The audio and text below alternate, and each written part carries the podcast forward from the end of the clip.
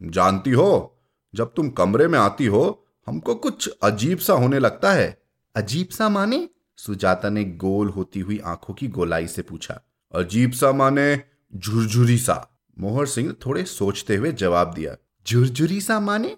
झुरझुरी सा माने जैसे ज़्यादा नमक लगाकर पूरी एक फाक इमली चाट ली गई हो। ऐसा बचपन में अक्सर होता था। सवाल का जवाब देते देते मोहर सिंह एक पल में इमली की डाल पर पहुँच गए और बच्चे हो गए।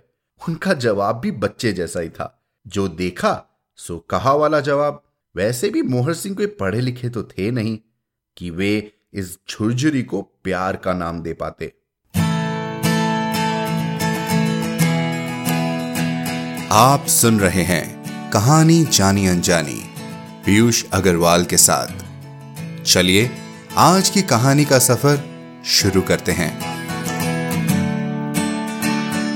नमस्कार दोस्तों, मैं फिर हाजिर हूँ एक और कहानी के साथ, जो बाकी कहानियों से काफ़ी हटकर है। लेकिन पहले तो मैं धन्यवाद करना चाहूँगा वेंकटेश जी का, जिन्होंने एप्पल आईट्यून्स पर हमारे लिए इतना प्यारा रिव्यू पोस्ट किया है। वो कहते हैं कि इन कहानियों को सुनकर उन्हें उनका बचपन याद आ जाता है। और मन तरो ताज़ा हो जाता है। क्या बात है। ऐसे ही प्यारे रिव्यूज़ और ईमेल्स भेजते रहें। यही एक तरीका है जिससे हमें पता चलता है कि आप हमें सुन रहे हैं और अपना कीमती वक्त हमारे साथ खुशी खुशी बांट रहे हैं।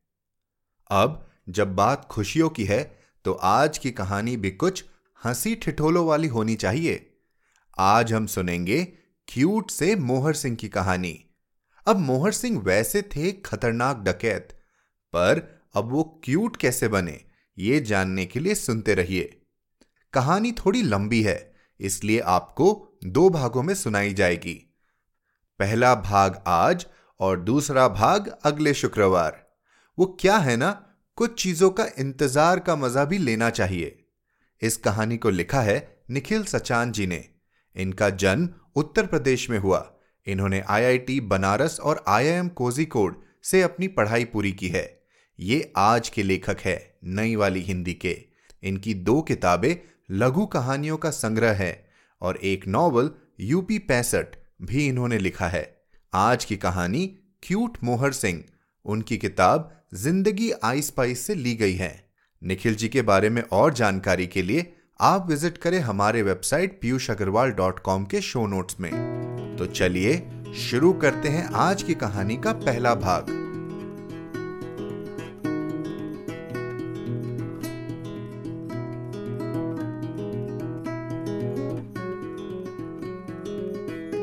क्यूट मोहर सिंह, निखिल सचान। मोहर सिंह को अच्छा लगता था जब उन्हें कोई दबंग कहता था। हालाँकि उन्हें दबंग के अलावा और भी तमाम विशेषणों से नवाजा जाता था। मिसाल के तौर पर, कोई उन्हें ठाकुर जी कहता था, कोई बड़े भाई जी पुकारता था। तो कुछ लोग उन्हें सिंह साहब भी कहते थे। मिजाज की बात करें तो मोहर सिंह गब्बर सिंह की कद काठी और तापमान के पट्टे थे। उनकी चितवन ऐसी करारी थी कि जिसे घूर के देख ले, वो पजामा संभाले खेतों की ओर दौड़ जाए। ऐसे में मोहर सिंह ने कभी नहीं सोचा था कि वो एक दिन दबंग ठाकुर जी बड़े भाई जी या फिर सिंह साहब में से कुछ भी नहीं रहेंगे और रातों रात क्यूट मोहर सिंह बन जाएँगे। ऐसा उन्होंने इसलिए भी नहीं सोचा होगा क्योंकि इतनी बेढंगी बात सोचने की कोई लाजमी वजह भी तो होनी चाहिए। लेकिन होनी तो फिर होनी ही होती है और होनी के फेर में मोहर सिंह एक दिन सुजाता को ब्याल आए फिर वो बड़ी बड़ी दाढ़ी मूछ के बीच जितना भी दिखाई देते थे, उतने पूरे चेहरे मोहरे में वो एक एक इंच तक सुजाता के क्यूट मोहर सिंह हो गए। मोहर सिंह को समझ नहीं आता था कि सुजाता के पायलों की छमछम कानों में पड़ते ही उनके पूरे बदन में झुरझुरी सी क्यों दौड़ जाती है? हैरान होकर उन्होंने एक बार सुजाता से कहा भी था, जानती हो, जब तुम कमरे में आती हो, हमको कुछ अजीब सा होने लगता है। अजीब सा माने? सुजाता ने गोल होती हुई आँखों की गोलाई से पूछा, अजीब सा माने, झुरझुरी सा? मोहर सिंह थोड़े सोचते हुए जवाब दिया, झुरझुरी सा माने? झुरझुरी सा माने, जैसे ज़्यादा नमक लगाकर पूरी एक फाक इमली चाट ली गई हो। ऐसा बचपन में अक्सर होता था। सवाल का जवाब देते देते मोहर सिंह एक पल में इमली की डाल पर पहुँच गए और बच्चे हो गए। उनका जवाब भी बच्चे जैसा ही था। जो देखा, सो कहा वाला जवाब वैसे भी मोहर सिंह कोई पढ़े लिखे तो थे नहीं कि वे इस झुरझुरी को प्यार का नाम दे पाते। वो ज़्यादा से ज़्यादा बेहुदे थे। इसलिए वो जस को जस कहते थे, तस नहीं। हालाँकि अच्छी बात यह थी कि सुजाता भी कोई अधिक पढ़ी लिखी नहीं थी। इसलिए वो जस में तस नहीं खोजती थी और तनी से जस को पकड़कर बच्ची की तरह खुश हो जाती थी। बात की बात यह कि मोहर सिंह इस नई प्यारी ज़िंदगी से हैरान ज़रूर थे, पर बे इंतहा खुश भी थे। सुजाता के आने से मोहर सिंह की पूरी दिनचर्या सिरे से बदल गई थी। ऊट का पतांग हो गया था और गोबर का गुड़। वही मोहर सिंह जो सुबह उठते ही लोटा उठाने से पहले दंड पेलने भागते थे, वे अब चाय बनाती सुजाता को किचन से धीरे से पकड़ लाते और उसे तकिए की तरह बाहों में भरकर वापस आधे घंटे के लिए सो जाते थे। वही मोहर सिंह जो पहले अपनी दुनल्ली बंदूक का एक एक हिस्सा पुर्जा खोल निकालकर घंटों साफ़ कर दोबारा रिवर्स में जोड़ देते थे, वो अब उसके फूले हुए नथनों जैसी नाल की तरफ़ भूले बिसरे भी नहीं देखते थे। मतलब यह कि मोहर सिंह दबंगाई का कारोबार वैसे ही भूल बैठे थे, जैसे अचानक औकात से ज़्यादा राजपाट मिल जाने पर वानर राज सुग्रीव भगवान राम की विपदा भूल गए थे। ज़्यादा वक्त नहीं बीता था जब मोहर सिंह फैंटम हुआ करते थे। आजकल उनकी चेला पार्टी को सबसे ज़्यादा दुख इसी बात का होता है कि अब वो बड़े भैया के साथ कहीं दबीश देने नहीं निकल पाते। चाय की दुकान पर बैठे आजकल यही रोना रोते रहते हैं कि उनका बब्बर शेर भी पालतू हो गया। बब्बर शेर ना सिर्फ़ दातून करने लगा है बल्कि नैपकिन से मुँह भी पोछने लगा है।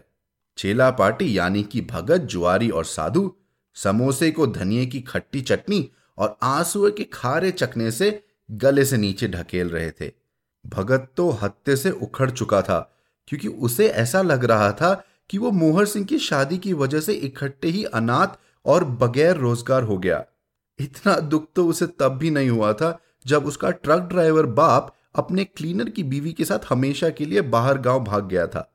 साधु और जुआरी की इच्छा तो नहीं हो रही थी, लेकिन वो फिर भी उसे समझा बुझाकर चुप कराने की कोशिश कर रहे थे। अरे चुप भी हो जा बे। या तो खा ले या फिर रो ले। बुझा नहीं रहा है कि तू खा खा के रो रहा है या फिर रो रो कर खा रहा है। चुप कैसे हो जाओ साधु भैया? शरीर का एक एक अंग बेकार सा मालूम होता है। हाथ है, लेकिन घुमा के किसी की कट्टाप नहीं लगा सकते। टांग है, किसी की छाती पे धर के ओकरा पिटाई नहीं कर सकते।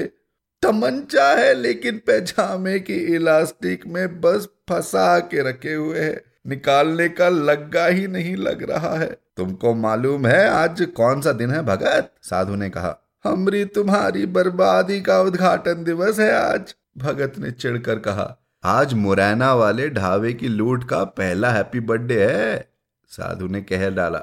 आज से ठीक एक साल पहले मोहर सिंह ने भगत, जुआरी और साधु के साथ दिन दहाड़े एक ढाबा लूट लिया था। यह लूट अपने आप में एक कहानी इसलिए बन गई थी क्योंकि ये ढाबा मुरैना के हिस्ट्री शीटर हलकन सिंह का था। वैसे तो मोहर सिंह का ऐसा कोई प्लान नहीं था, लेकिन बात सिर्फ़ यूँ बिगड़ गई कि मना करने के बावजूद बियर के साथ लाए गए चकने में हरी मिर्च कतर दी गई थी। मोहर सिंह को तीता लग गया और उन्होंने टेबल साफ़ करने वाले लड़के के सर पर किंगफिशर स्ट्रॉन्ग फोड़ डाला। ये स्ट्रॉन्ग का ही करा धरा था कि मोहर की टोटी खुल गई। वैसे अमूमन तो भगत, जुआरी और साधु मोहर सिंह का तापमान काबू कर लेते थे, लेकिन उस दिन वो भी स्ट्रांग पीकर ही टाइट थे। इसलिए बजाय मोहर सिंह को मना करने के उन्होंने एक एक करके उनके हाथ पे बारह बोतल थमा दी और मोहर सिंह बोतलें फोड़ते चले गए। पैसे तो मोहर सिंह दुनिया के पहले दबंग नहीं थे, जिन्हें बियर की बोतल ने दबंग बना दिया था। लेकिन मोहर सिंह दुनिया के ऐसे पहले दबंग ज़रूर थे, जो दुल्हन से ब्याह करके खुद ही दुल्हन हो गए थे। अब उनके चेलों को चिंता इस बात की सता रही थी कि उनके बब्बर शेर की दातून कैसे छुड़ाई जाए। और उसे वापस जंगल में शिकार करने के लिए कैसे लाया जाए? लेकिन इधर, बब्बर शेर तो रिंग मास्टर के इश्क में खुद हजम होने को तैयार किए बैठा था। रिंग मास्टर तो क्या, उसे तो चाबुक से भी इश्क हो गया था। सुजाता में उनकी जान बस गई थी। यहाँ वही किस्सा हो चला था जो जादूगर और तोते कहानी में फरमाया गया है। वही कहानी जिसमें कहने को पिंजरे में तोता कैद हुआ करता था लेकिन असल में पिंजरे में जादूगर की जान कैद हुआ करती थी। जिस दिन सुजाता मोहर सिंह से रूट जाती थी, उस दिन उनकी जान निकलने को होती। हालाँकि, ज़्यादातर सुजाता यूँ ही जानबूझकर रूट बैठती थी, पर उस झूठ मूठ के मनोबल में भी मोहर की ऐसी तैसी हो जाती थी। मानो दिल का कारखाना ही ठप हो गया हो। न उगलते बनता था, न निगलते। खैर, रूठते, मनाते और इश्क फरमाते क्यूट मोहर सिंह की ज़िंदगी हसीन हो चली थी। इसी रुमानी सिलसिले में एक दिन मोहर सिंह और सुजाता रविवार की सुबह दूरदर्शन पर रंगोली देख रहे थे। श्वेता तिवारी एक से बढ़कर एक गानों की रंगोली लेकर आई थी। अभी थोड़ी देर पहले लग जा गले खत्म हुआ था और उसके बाद सबकी पसंद निर्मा का विज्ञापन आने लगा था। तो सुजाता वापस चाय बनाने के लिए किचन में चली गई। अगले गाने मुरा गोरा अंग लैले मोहे श्याम रंग दई दे की आवाज़ आते ही सुजाता सब छोड़ छाड़ के टीवी की तरफ़ भागी और मोहर के बगल में बैठकर गाना गुनगुनाने लगी। अमूमन, गोरा और श्याम मिलकर श्वेत श्याम रंग बनाते हैं, लेकिन जब सुजाता के गोरे रंग ने मोहर के श्याम रंग को हल्के से छुआ तो लाल रंग बन गया।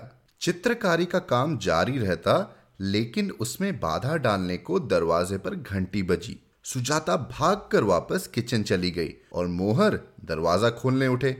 दरवाज़ा खोला तो देखा कि साधु और भगत आए हुए थे और दोनों ने पहले से ही नमस्कार की मुद्रा बनाई हुई थी। जैसे कि टीवी खोली गई हो और श्वेता तिवारी ने रंगोली के क्रू के इशारे पर चार इंच की मुस्कान ओढ़ ली हो। मोहर सिंह दोनों को ऐसे देख रहे थे जैसे कि इस फ्रेम में वे दोनों को कहीं से भी फिट नहीं कर पा रहे थे। मानो रामायण के इंतज़ार में टीवी खोली गई हो और स्क्रीन पर मुख बधीरी के समाचार वाले एंकर विराजमान हो। साधु मुख हो चुका था और भगत बधीर मोहर ने पूछा, कैसे आना हुआ? भावतिरीक में भगत को कुछ सुनाई ही नहीं पड़ा और डर के मारे साधु को कुछ बोलते ही ना बना। मोहर सिंह ने चिढ़कर दोनों को अंदर का रास्ता दिखाया। तो साधु और भगत अंदर आकर सोफे पर सकुचाए से बैठ गए। भगत गलती से सुजाता की चुन्नी पर बैठ गया। चूँकि सुजाता बिना चुन्नी के आ नहीं सकती थी, इसीलिए उसने जैसे तैसे ट्रे और चाय के कप को चुन्नी के सब्सिट्यूट के तौर पर पकड़ा। सुजाता चाय लेकर आ तो गई, लेकिन वो ट्रे को टेबल पर रख नहीं रही थी। नमस्ते भाभी जी! अरे, इतनी तकलीफ़ काहे उठाई आपने? लाइए ये ट्रे हमको पकड़ाइए, हम सबको चाय देते हैं। साधु चाय लेने के लिए खड़ा हो गया। उसने ट्रे की तरफ़ हाथ बढ़ाया तो सुजाता छिटक कर दो कदम पीछे हट गई। साधु एक कदम और आगे बढ़ा तो सुजाता चार कदम और पीछे छिटक गई। अरे भाभी जी, काहे पाप लगा रही हैं? ये सब तो हम ही लोगों का काम है। आप ऐसे चाय लेकर आएँगी तो अच्छा थोड़े लगेगा। पहले तो हम ही लोग बनाते थे। चुन्नी, सुजाता ने चौंक कर कहा। चीनी हाँ वो किचन में रखा होगा। अभी लिए आते हैं। चुन्नी। जी, चुन्नी? हम। वो आपके दोस्त उस पर बैठ गए हैं। भगत उछलकर ऐसे खड़ा हो गया जैसे वो चुन्नी नहीं गरम तवे पर बैठा हुआ था। हड़बड़ी में उसे ये नहीं समझ आया कि वो चुन्नी सुजाता को कैसे पकड़ाए। उसने अपने हाथों में तो ट्रे पकड़ रखी थी। डर के मारे अचानक उसे ऐसा लगने लगा कि अभी मोहर पजामे से अपना तमंचा निकालकर उसके कान पर सटा देंगे और वो मरने से पहले बहरा हो जाएगा। वो मरने से उतना नहीं डरता था, जितना बहरा होकर मरने से डरता था। इस डर से उसने चुन्नी सुजाता के कंधे पर फेंक दी और चाय का ट्रे लेकर मेज पर रख दी। ये क्या चल रहा है? चाय, चीनी, चुन्नी, कोई समझाएगा हमको? मोहर सिंह बोरा के ज़ोर से चिल्लाए। अगले ही सेकंड साधु और भगत चाय का कप लेकर सोफे पर बैठे मिले। ऐसे जैसे कि कुछ हुआ ही नहीं था। ऐसे कि जैसे सेंसर बोर्ड ने पिछले दो मिनट का फ्रेम अश्लीलता की वजह से डिलीट मार दिया हो। अचानक से दोनों ने अपने चेहरे पर गंभीरता और भोलेपन की खिचड़ी लेप ली। चाय बहुत अच्छी बनी है। जो हो भा, भाभी जी भगत ने कहा। अभी भकोसर की दुकान पर एकदम ही घटिया चाय पीकर आ रहे थे। मुँह गंदा गया था, ऐसी बकवास चाय से। आपकी चाय में इलायची की खुशबू है, साधु ने समर्थन देते हुए कहा। सुजाता और अधिक शर्मिंदा नहीं होना चाहती थी, इसलिए वो कुछ नाश्ता बनाने का बहाना करके अंदर चली गई। अब मैदान में सिर्फ़ तीन लोग थे, साधु, भगत और मोहर। मिनट भर में मोहर सिंह ने उन दोनों को सवा सौ गालियाँ देकर तर कर दिया। इस बात की शायद ही कोई गुंजाइश बची थी कि उनके खानदान की कोई भी महिला आज कुंवारी छूट गई हो।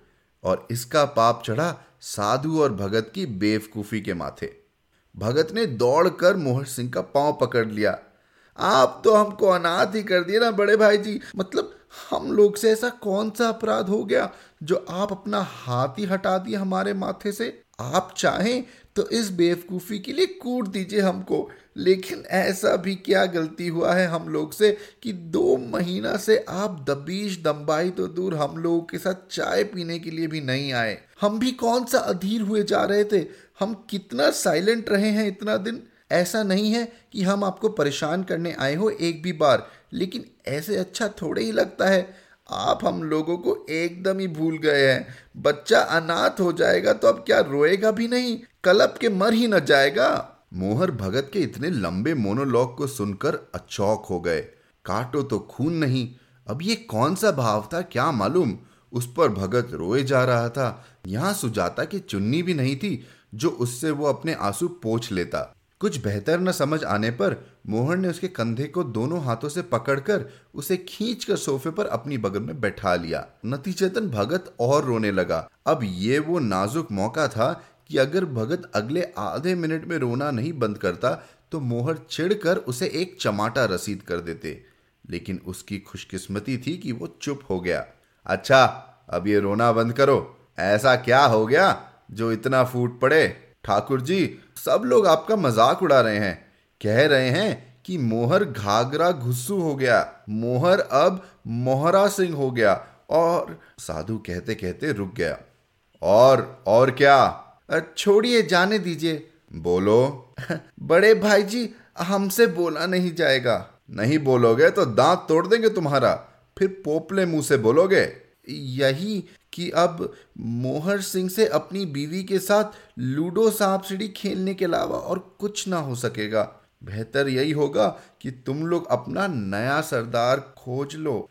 और वो ये भी कहते हैं कि मोहर सिंह सर्कस का शेर हो गया है। भगत ने साधु की बात में एक और पॉइंट जोड़ते हुए कहा। उसका चेहरा तमतमा रहा था। मालिक, कोई हम लोग को गरियाले तो हम लोग सुन भी ले। लेकिन आपको कोई कुछ भी कहे, ये हमें बर्दाश्त नहीं होता। भगत दोबारा रोने लगा। मोहर को समझ आ चुका था कि अब मान से बाहर निकलने का वक्त आ चुका है।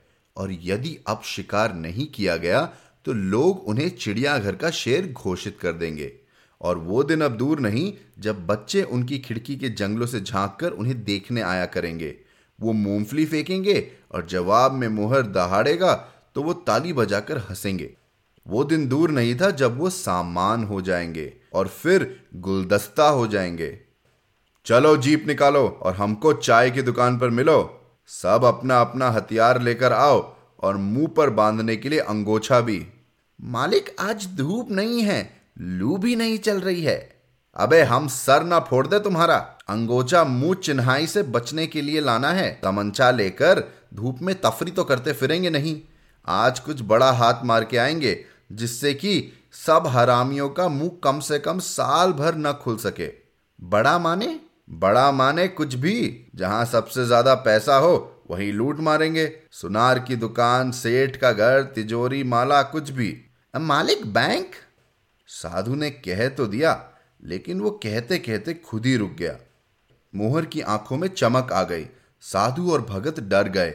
उन्हें भी समझ नहीं आ रहा था कि वो बैंक किस मुँह से लूटेंगे। बिना प्लानिंग बिना सूझबूझ, कोई ऐसे ही बैंक लूटने थोड़े ही चल देता है कि बस अंगोछा बांधे और लूट लिया। लेकिन मोहर की चमक से साफ़ था कि अब वो बैंक लूट के रहेगा।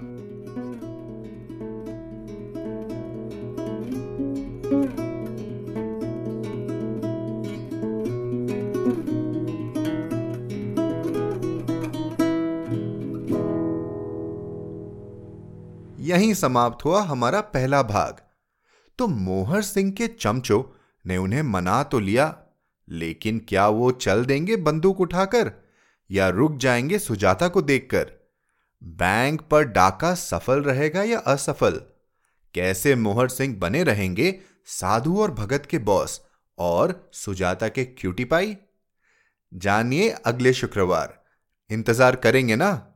तो दोस्तों जाने से पहले मैं शुक्रिया करता हूँ उन सबका, जिन्होंने हमें अपनी कहानियाँ लिख भेजी है, अनकही कहानियाँ प्रतियोगिता के तहत। हमें ढेर सारी एंट्रीज आई हैं, और अब हम वो सारी कहानियाँ पढ़ रहे हैं। जल्द ही आपको बताएँगे और सुनाएँगे चुनी हुई तीन सर्वश्रेष्ठ कहानियाँ। जब तक आप इंतज़ार कर रहे हैं, हमें लिखना न भूलें। Hello at the rate Piyush Agrawal dot com पर। तो सुनते रहिए कहानी जानी अनजानी। हमें सब्सक्राइब करें और एप्पल आईट्यून्स या कास्ट बॉक्स पर अपना रिव्यू डालना न भूलें। आप सुन रहे थे कहानी जानी अनजानी पीयूष अग्रवाल के साथ, जो कि इंडी पॉडकास्टर की एक पेशकश है। तो हम आपसे मिलते रहेंगे हर शुक्रवार। तब तक के लिए अपना ध्यान रखिए, स्वस्थ रहिए और मुस्कुराते रहिए।